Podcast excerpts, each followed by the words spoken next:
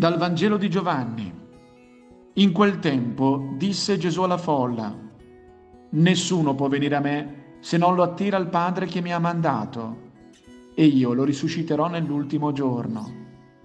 Sta scritto nei profeti, e tutti saranno istruiti da Dio. Chiunque ha ascoltato il Padre e imparato da Lui viene a me.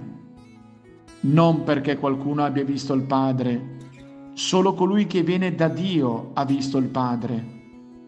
In verità, in verità io vi dico, chi crede ha la vita eterna.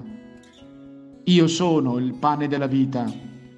I vostri padri hanno mangiato la manna nel deserto e sono morti. Questo è il pane che discende dal cielo, perché chi ne mangia non muoia. Io sono il pane vivo disceso dal cielo. Se uno mangia di questo pane, vivrà in eterno, e il pane che io darò è la mia carne per la vita del mondo.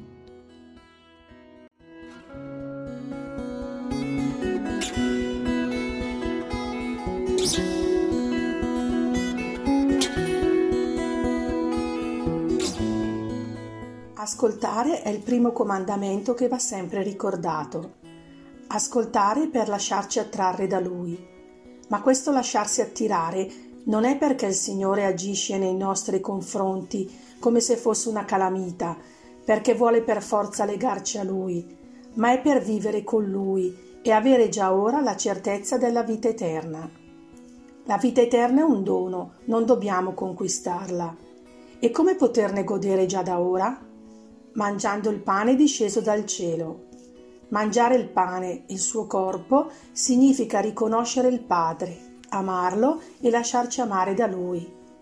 Mangiarlo significa assimilarlo per diventare come Lui, capaci di amare come siamo amati.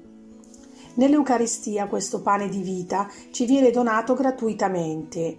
Lì troviamo ciò che ci sfama e disseta per l'eternità. Il Signore ci dona il pane di vita perché la nostra vita possa divenire pane per i fratelli. Se non la condividiamo ci appesantiamo ed è difficile il cammino. Il pane è nutrimento per poter camminare, è energia, sostentamento, è comunione. Noi stessi siamo il pane da spezzare in ogni ambiente dove viviamo.